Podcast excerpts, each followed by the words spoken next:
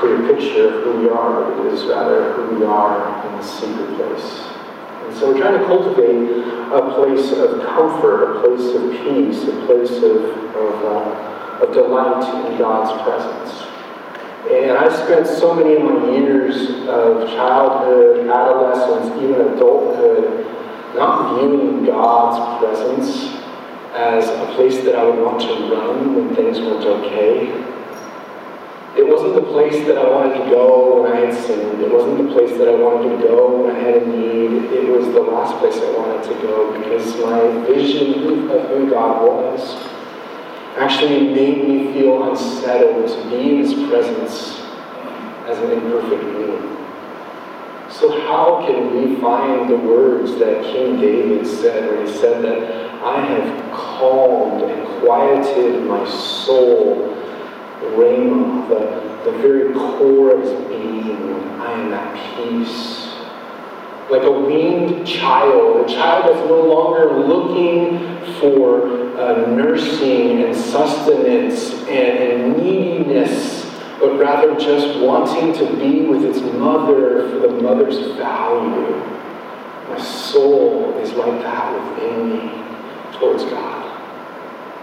My soul is at ease in His presence, not merely my, my spirit, not, not my moral person. Yes, I've been forgiven, but my physical frame. If I were to imagine and, and understand that God's presence is here right now, that, that the only thing holding His presence back from being seen is the limitations of my physical reality at this moment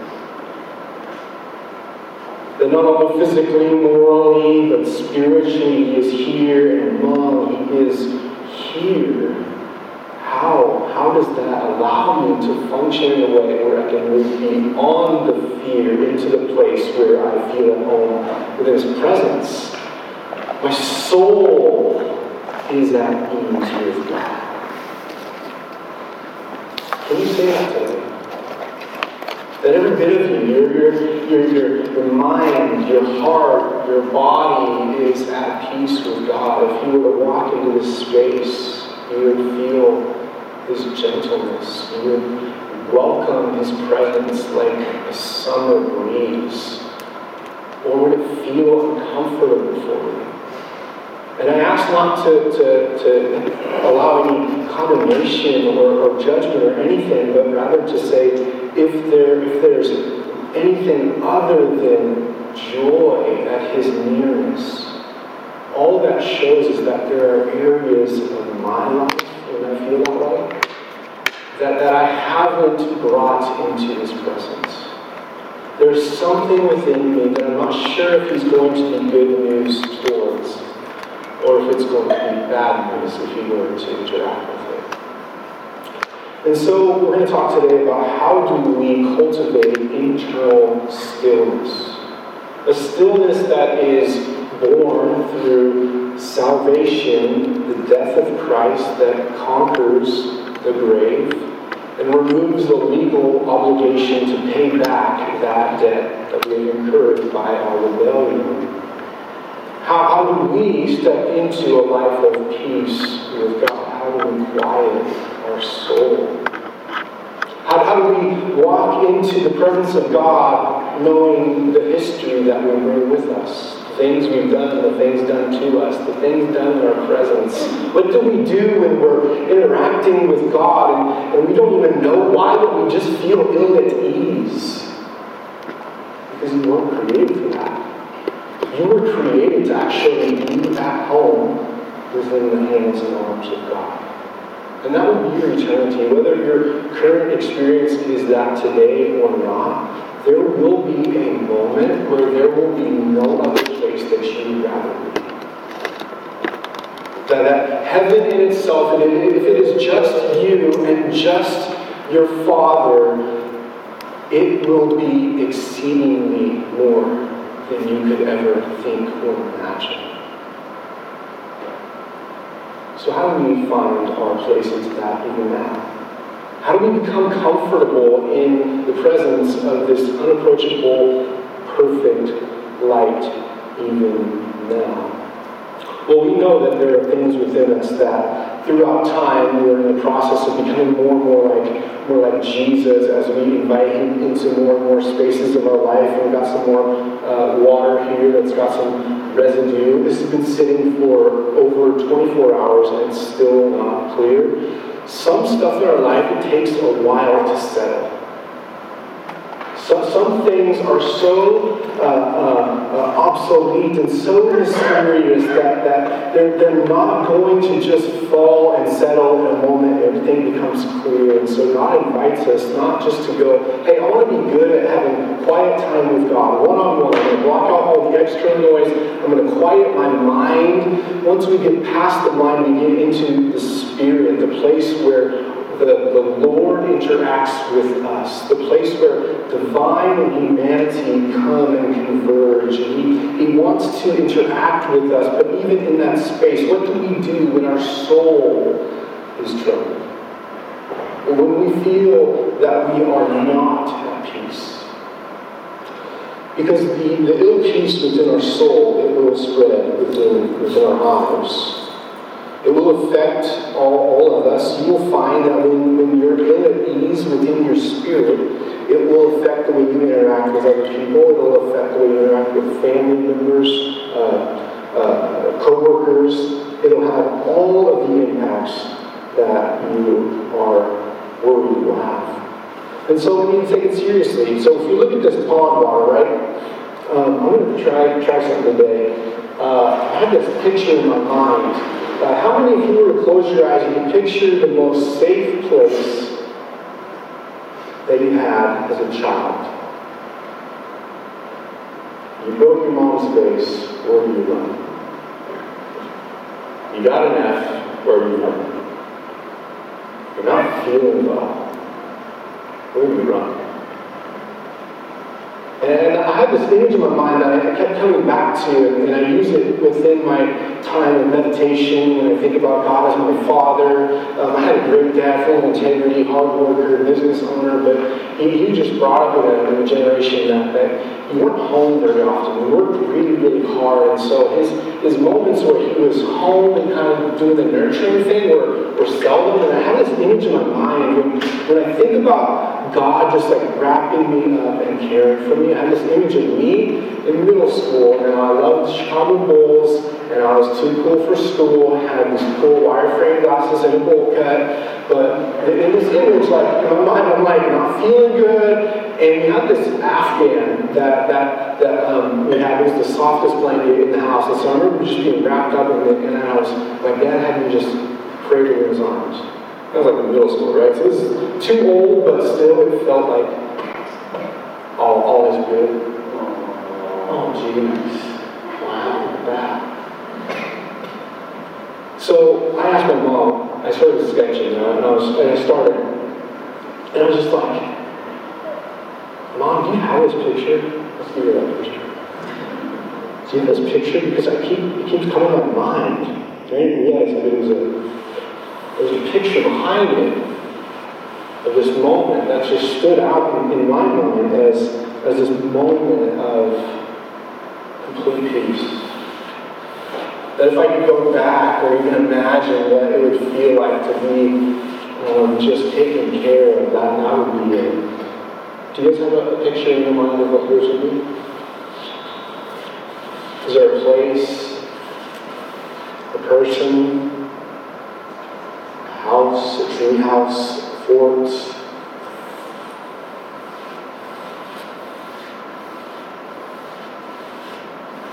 See, when we start thinking through what God is trying to do in our lives, the residue of life, I mean, I don't even know when that picture was taken, but it was years and years ago.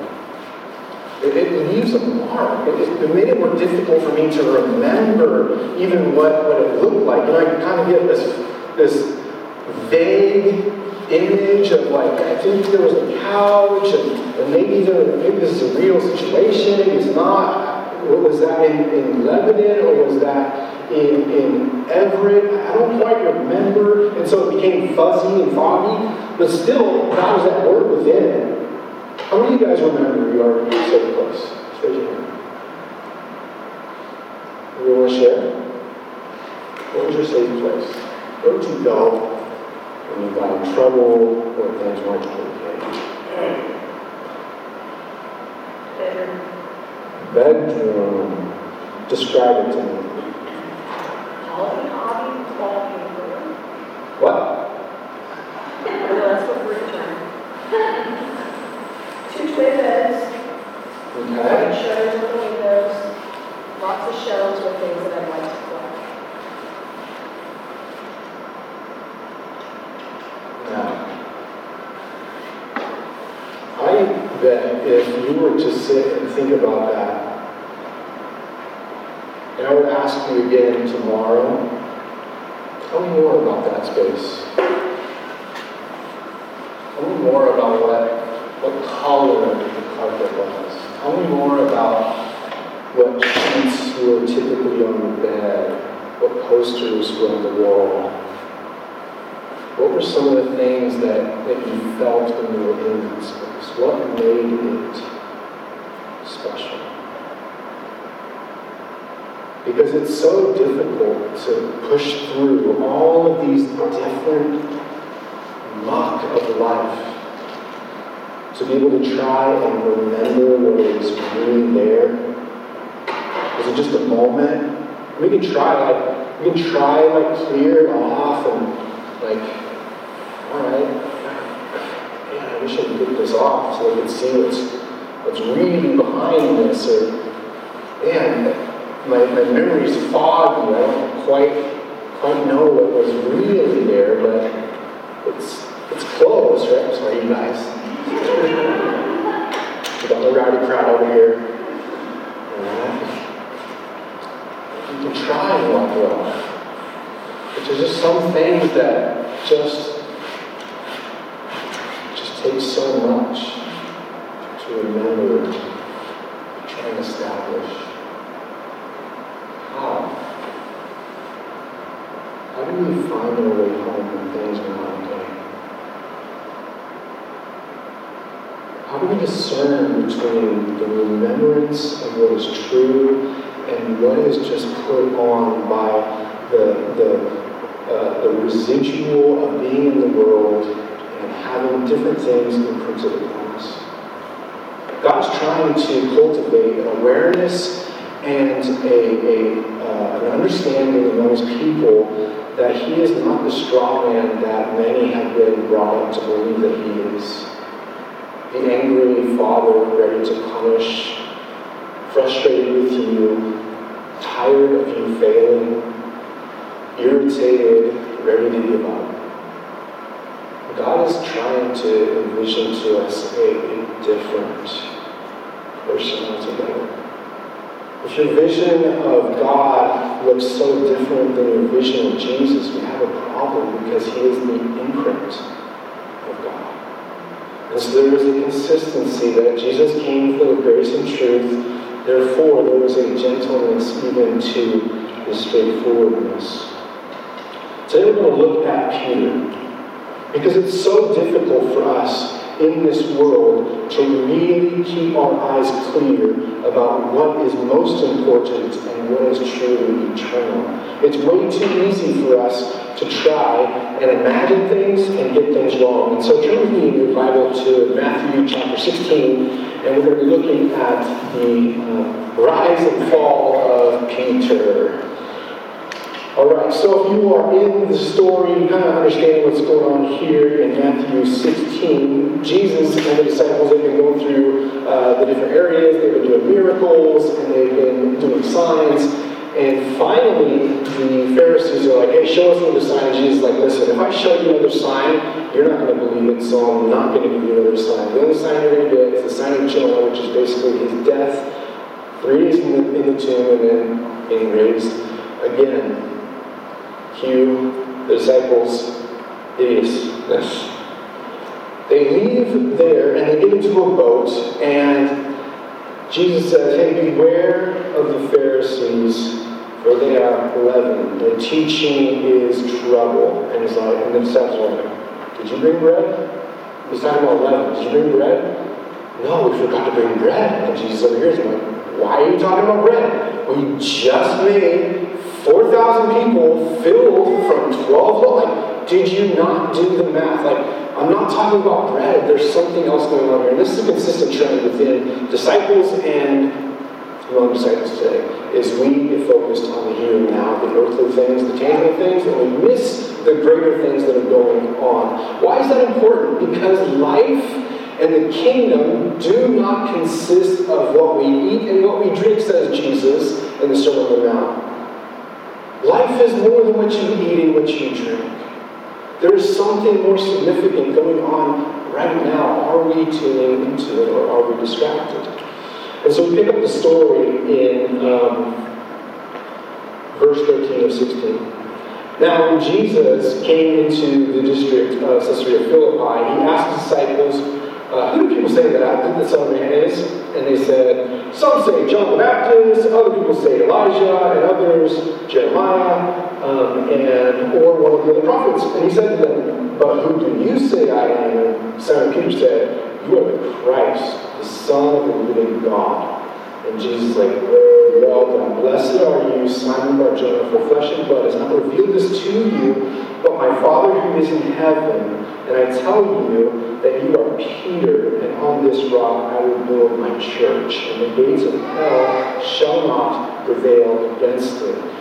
Peter receives this understanding that is not based upon what he's seen before his eyes. The Father gives him a heavenly, godly understanding of who Jesus is that looks past the circumstances to see the true identity of Jesus. And Jesus is like, well done. And then he like pats Peter on the back. Good job, buddy. And he tells Peter some, really cool things, and we'll get to it later. But he's like, oh yeah, that's right, that's right. And he starts like feeling really good about himself. And he's like, oh, Jesus is going to be the Messiah, the King, the one who's going to rule, the one we've been all waiting for.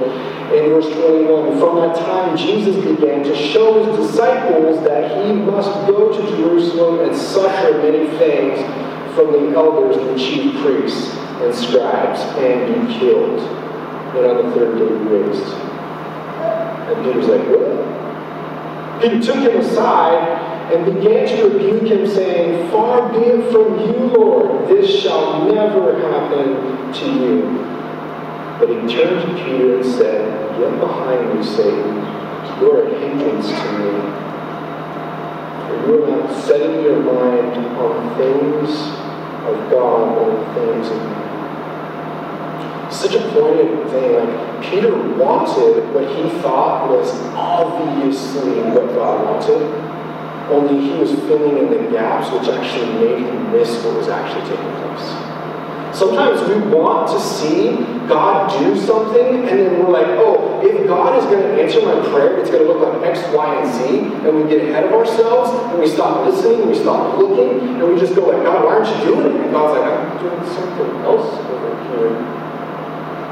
Notice this, the humanity of Jesus is on show here. What, what shows us that, that Jesus is, is human in this text? Like, literally, throwing.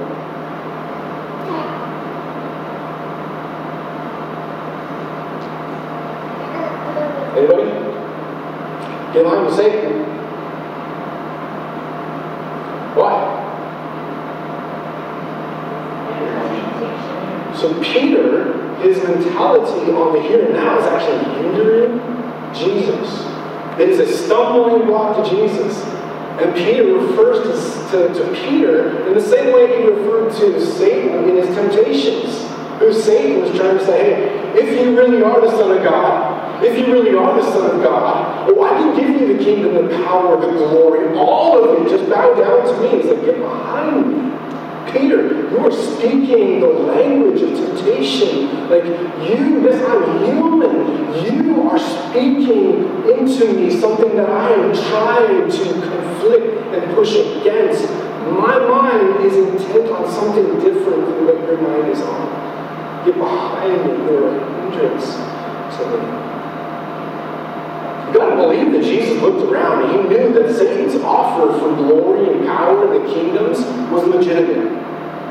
Satan had the ability to give the glory, the power. He is the prince of the power of the air. He has charge over this earth for a period of time, and Jesus wants his name to be sung by the nations.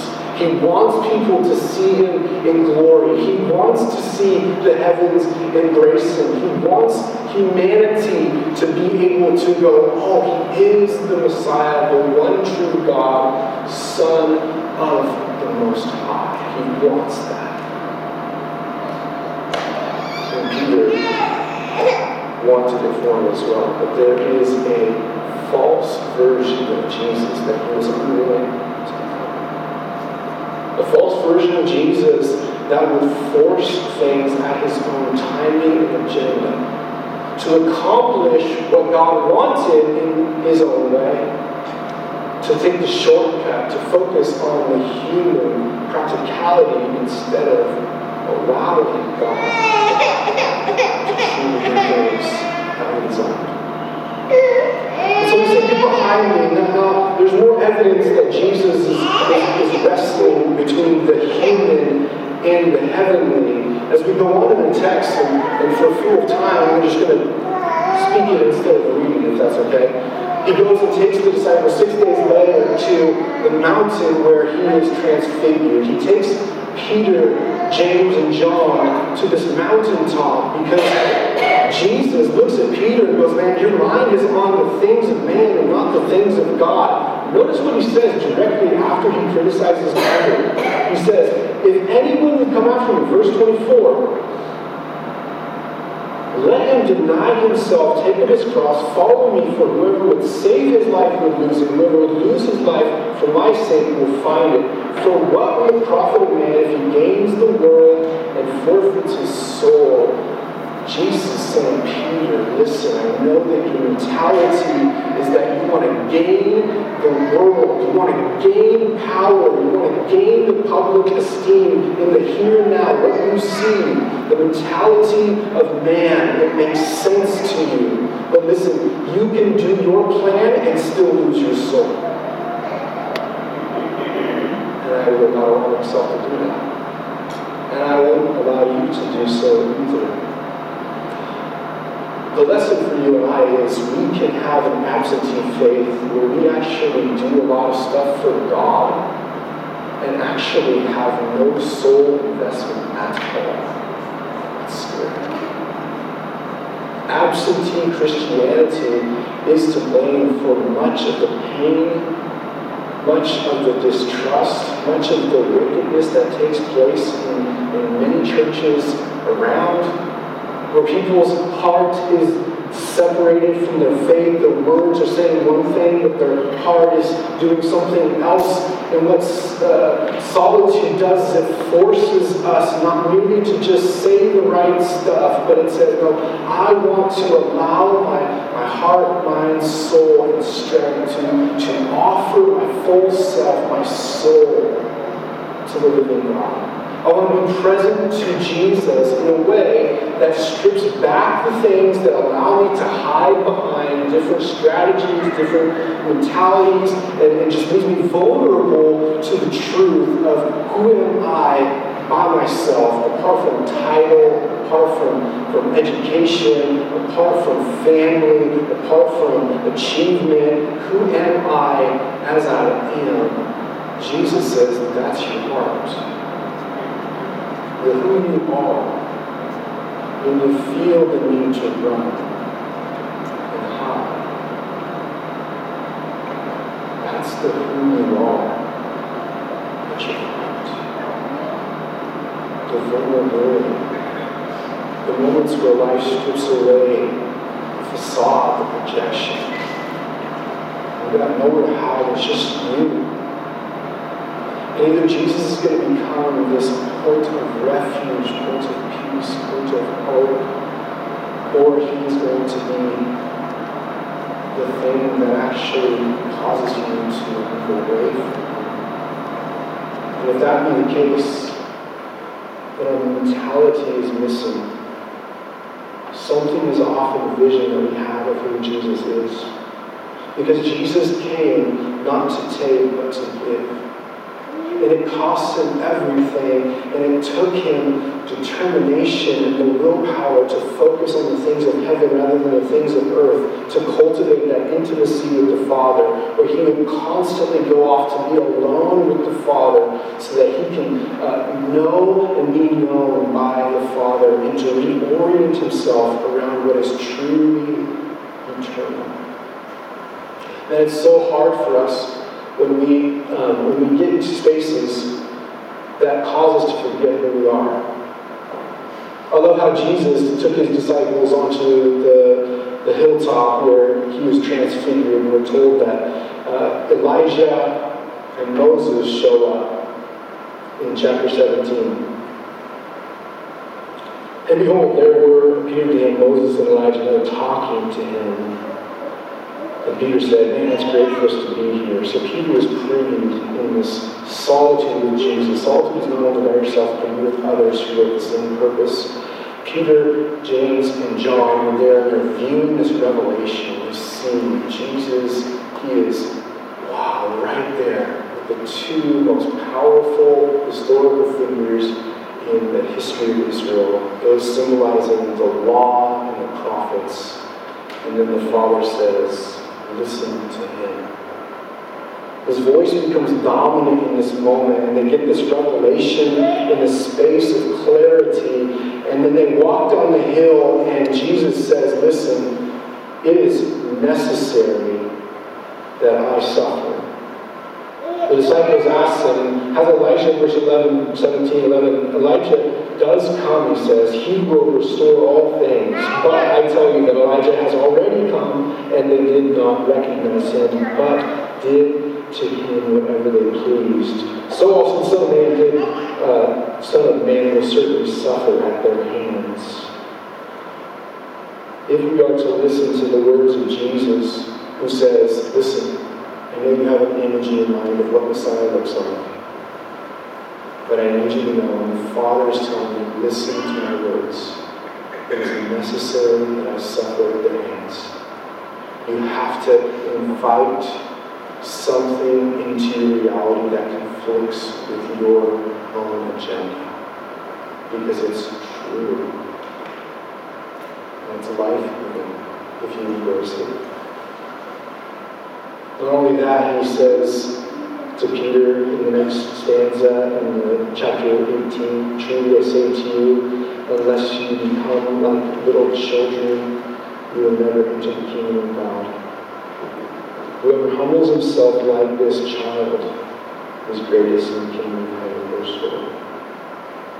What we have here is a treatment of Jesus himself and Peter, who are navigating the tangible and the heavenly. And it's so tempting for them to be distracted that even Jesus, during his transfiguration, it says that Elijah and Moses are talking to him. Isn't that curious? What's fascinating is that in Luke chapter 9, we're actually given a little bit of a, a nod at what they are actually saying. In Luke 9, it tells us that they are speaking to Jesus about what was to come, which is his. Uh, do you have that reference? Luke 9? I can flip it. Go Luke 9:30. And behold, two men were talking, same account, different gospel, with them, Moses and Elijah, who appeared in glory, and they spoke of his departure, which he was about to accomplish at Jerusalem. Interestingly enough, two things that God wants to speak to you in solitude. So there is the challenge, right? Get rid of the external noise, quiet the so that you can be in the quiet with God, so that He can speak to you your identity and you call Him. Who are you? And what are you supposed to do with your life? The two most essential things to our existence. And the caution to us today is let us not be as Peter who has our minds set on the things of the earth to the point that we are stuck at the surface level and never get into the clear with God and allow Him to speak about who you are. The world of anxiety, the world of tension, the world of worry, the world of uh, shallow living is not what you've been called to. You've been called to living in the depths of God, where we can bring to God everything we have, where we can speak to you about your identity, where we can bring to Him the, the, the reality of how you view the world and allow Him to refine it, because that's the other thing He does in solitude. As He speaks to us refining words. Do you want to cultivate the ability to hear the voice of your God?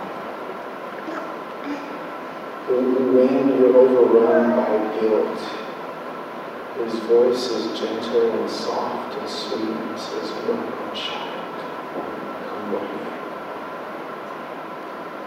Do you want to be able to identify his is acceptance that says there's nothing you can do that will allow you to fall out of my love. In the face of the voice of the accuser who says, You've done it again. You're broken beyond repair. You never belong anyways. What voice are you going to listen to? Now we're going to allow God the time with our hearts, the space of openness for Him to interact with some of what we're focusing on. Or are we're just going to stay at the human level of thinking about concerns, challenges. We have to decide to, to, to submerge below the level of distracting. And that's so challenging. I have a couple of quotes I wanted to share as we find our way. Ruth Barton says this the heart is the sphere of divine influence, or it is the arena of divine human interaction. Silence helps us to drop beneath the superficiality of our mental constructs to the place of our heart that is deeper in its reality than anything the mind can capture or express in words. Psalm 131 says, I have not occupied my mind with things that are too high for me I have, I have not put my mind at things that, that, that are too great. I have not puffed up with pride. I have calmed my heart in your presence. I have calmed my soul. This is King David. King David, who has done everything that you and I try our best not to do. How does it King David feels like Él suave. Con casa suave.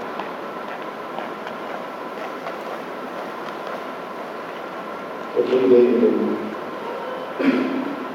Psalm 138 says, The Lord is merciful and gracious, slow to anger, abounding in steadfast love. That is chesed love. This love that is what embraces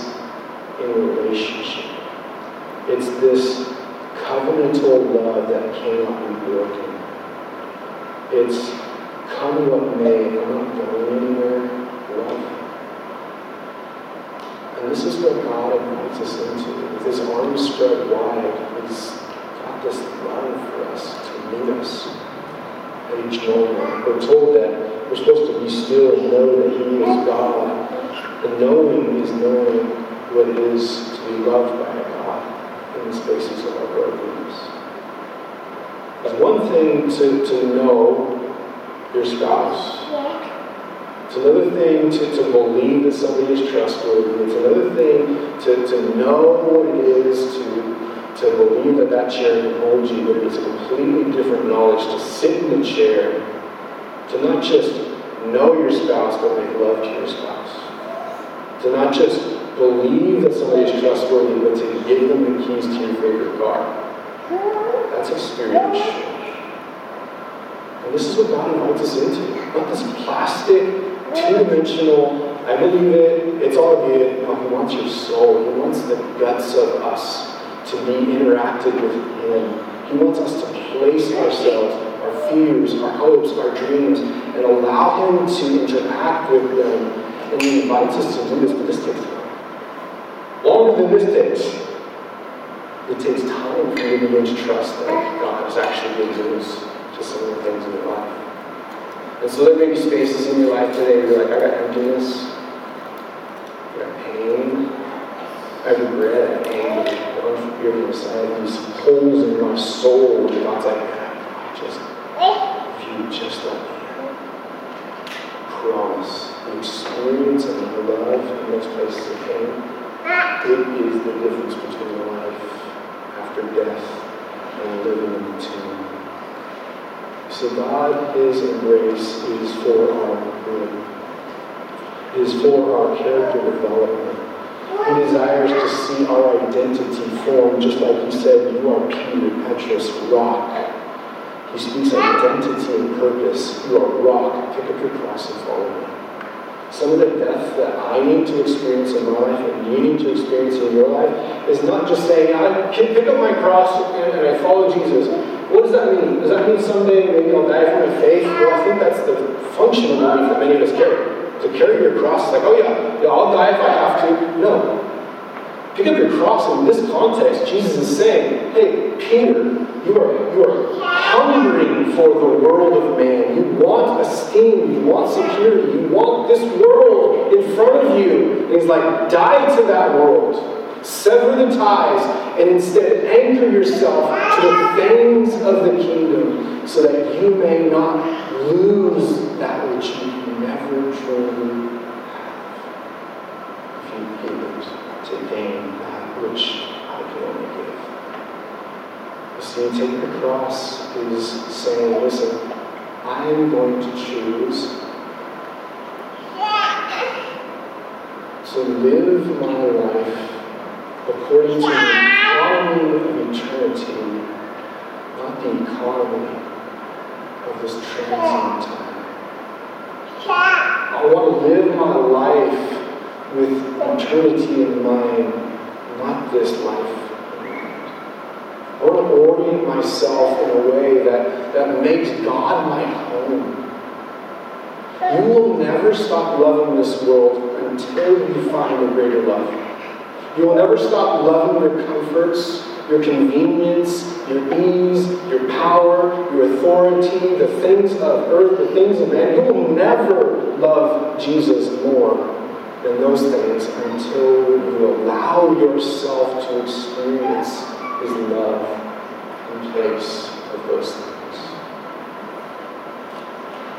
See a person thirsting to death drinking seawater? They'll die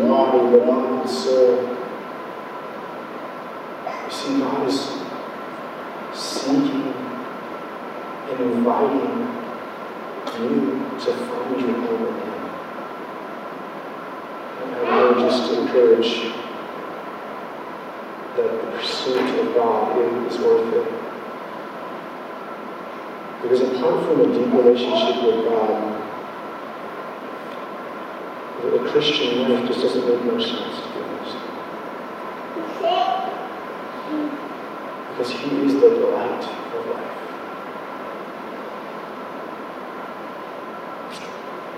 So, as we come to a close and think about all this internals, how is it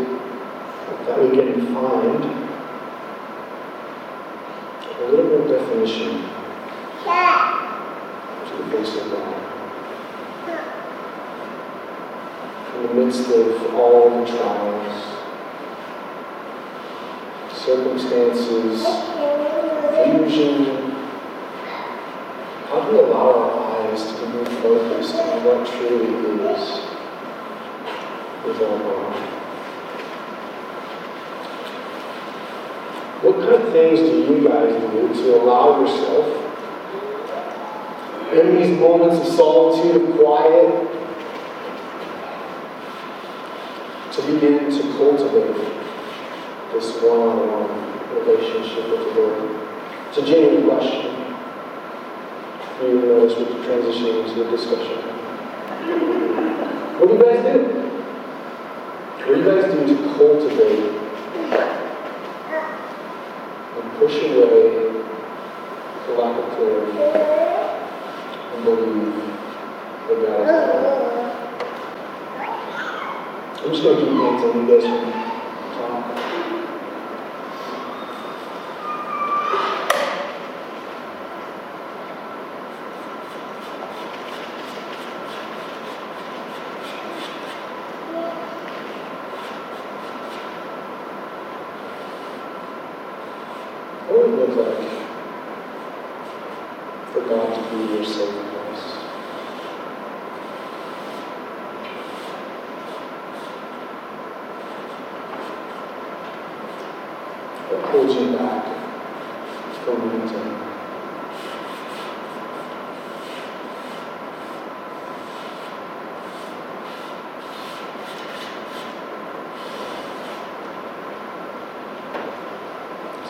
much I know very well.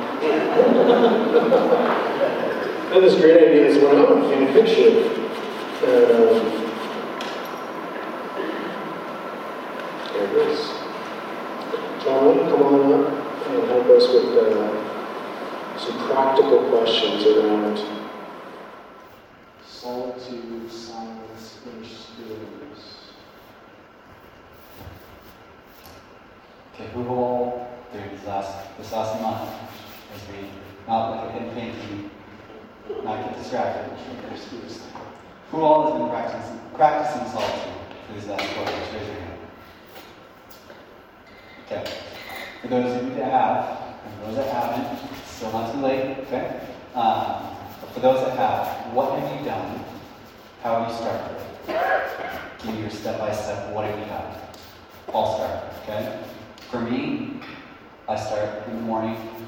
I'm up at 4 o'clock. I've mentioned this in my in our first sermon. I'm up at 4. Everyone else, for the most part, is asleep, except. Um, and for me, I will begin by listening to Scripture, because it's something new that I'm doing this year. Rather than reading it, I'm trying to listen to it. And once I'm done with my portion of Scripture, I will sit, hoping to have a prayer of, Come, Holy Spirit. Come, Holy Spirit. Jesus, I want to hear from you. Lord, speak. And I'll just sit and I will wait. Now, as thoughts begin to come into my mind, if there are things like, you know, the distracting kind of thoughts of the things I need to do today, I'll push those aside. I'll continue to recenter myself. Come, Holy Spirit. Um, Spirit. And many times, there are times where He will speak, like this week. We, as a family, have been really struggling. I'm going to just be completely transparent and honest with you guys. We've been struggling with our firstborn, with attitude and temperament, and she's begun developing this OCD complex of always needing to wash her hands, where she's now she has cracks and wounds on her hands from washing her hands so much. And then this week, Holy Spirit just revealed to me, like, you kind of a cause for that. I had said some things to her just as we were playing, and it stuck, and then she compulsively started washing her hands. And so for me, I'm beginning to work on that personally, of watching what I say to my daughter, so I don't negatively affect her. So for you, the heavy duty solitude, what have you done? What's been your practical day to day in your solitude time? Kathy? just because I'm organizing my brain. Um, I have a timer, I mean, I have a thing on my phone that says this is the time I'm going to do this. I have a place that I go in my house, it's the same place every time, because I work from home, so I have that luxury. Um, and then I put a timer on, because I'm thinking, you can sit here for ten minutes and not do something. Um, and I just quiet myself, I say, what do you say? What do you want me to hear? And it actually has been, um, very, very one of the things that you brought up that I kind of sensed he was going to, but I was like, oh, you can stop talking. Um, but it has directed me into some places for healing that um, I'm just starting, that um, I think it's but you don't know that if you just keep going every day. And so solitude has been just life changing.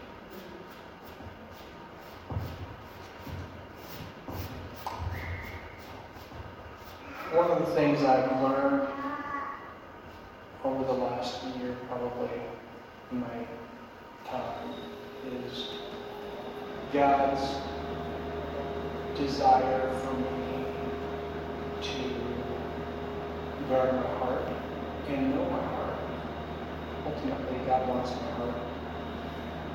And I think the time of solitude that I've had, it's been early in the morning, It's when I, I, I do it. It's, it I, I get pretty excited about waking up in the morning and just getting out there. Sometimes it's four, sometimes it's five, sometimes it's five thirty.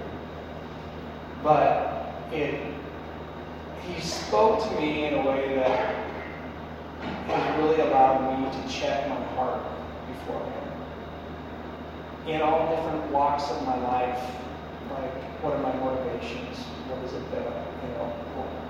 What is it that I really want? Which is a really hard question for me.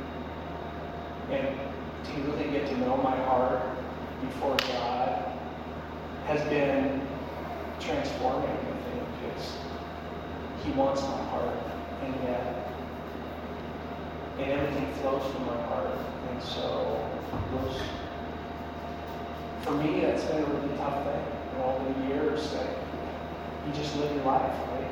You just do the things that you want, you, you, you feel called to do, but do we really check in with our heart? It's it's been really a insightful thing to kind of take everything and measure my heart against where it's at and where God will call me uh, to with it.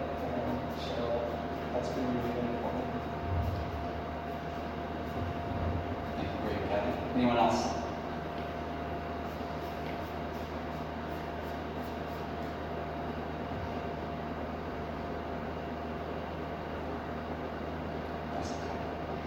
Uh, we do highly encourage everyone just like with all of our other practices.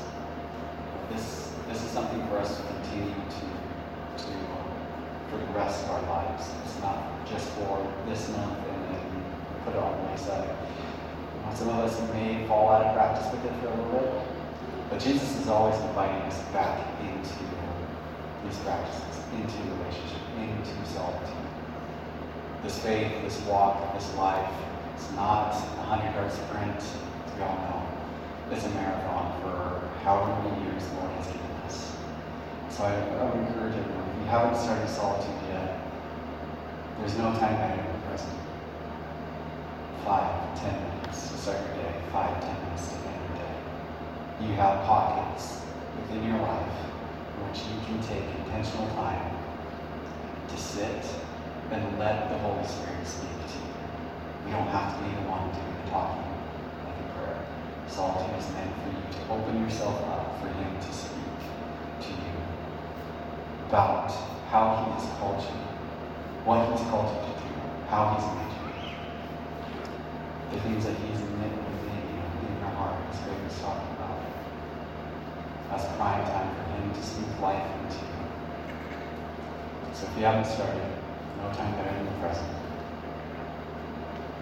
Let's pray. Let's uh, during worship. It's His call.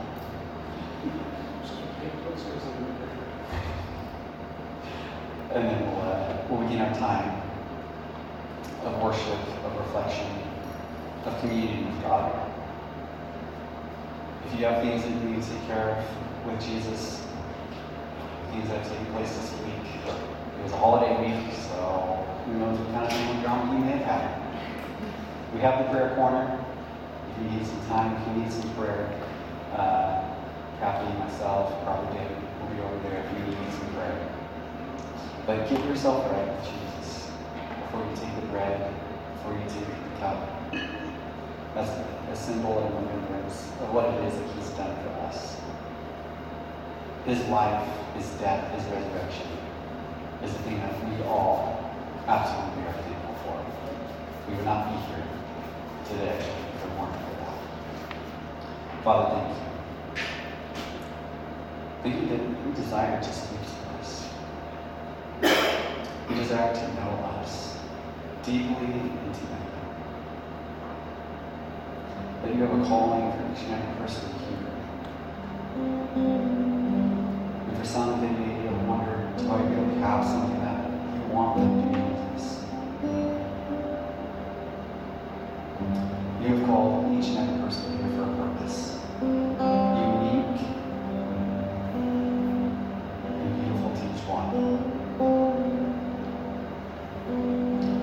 those that may think that they're too late in life to have a calling from the Lord, I pray that you just push that lie from the enemy away from them. No matter the magnitude or the size of it, Father, you desire to speak to us, to reveal those things to us.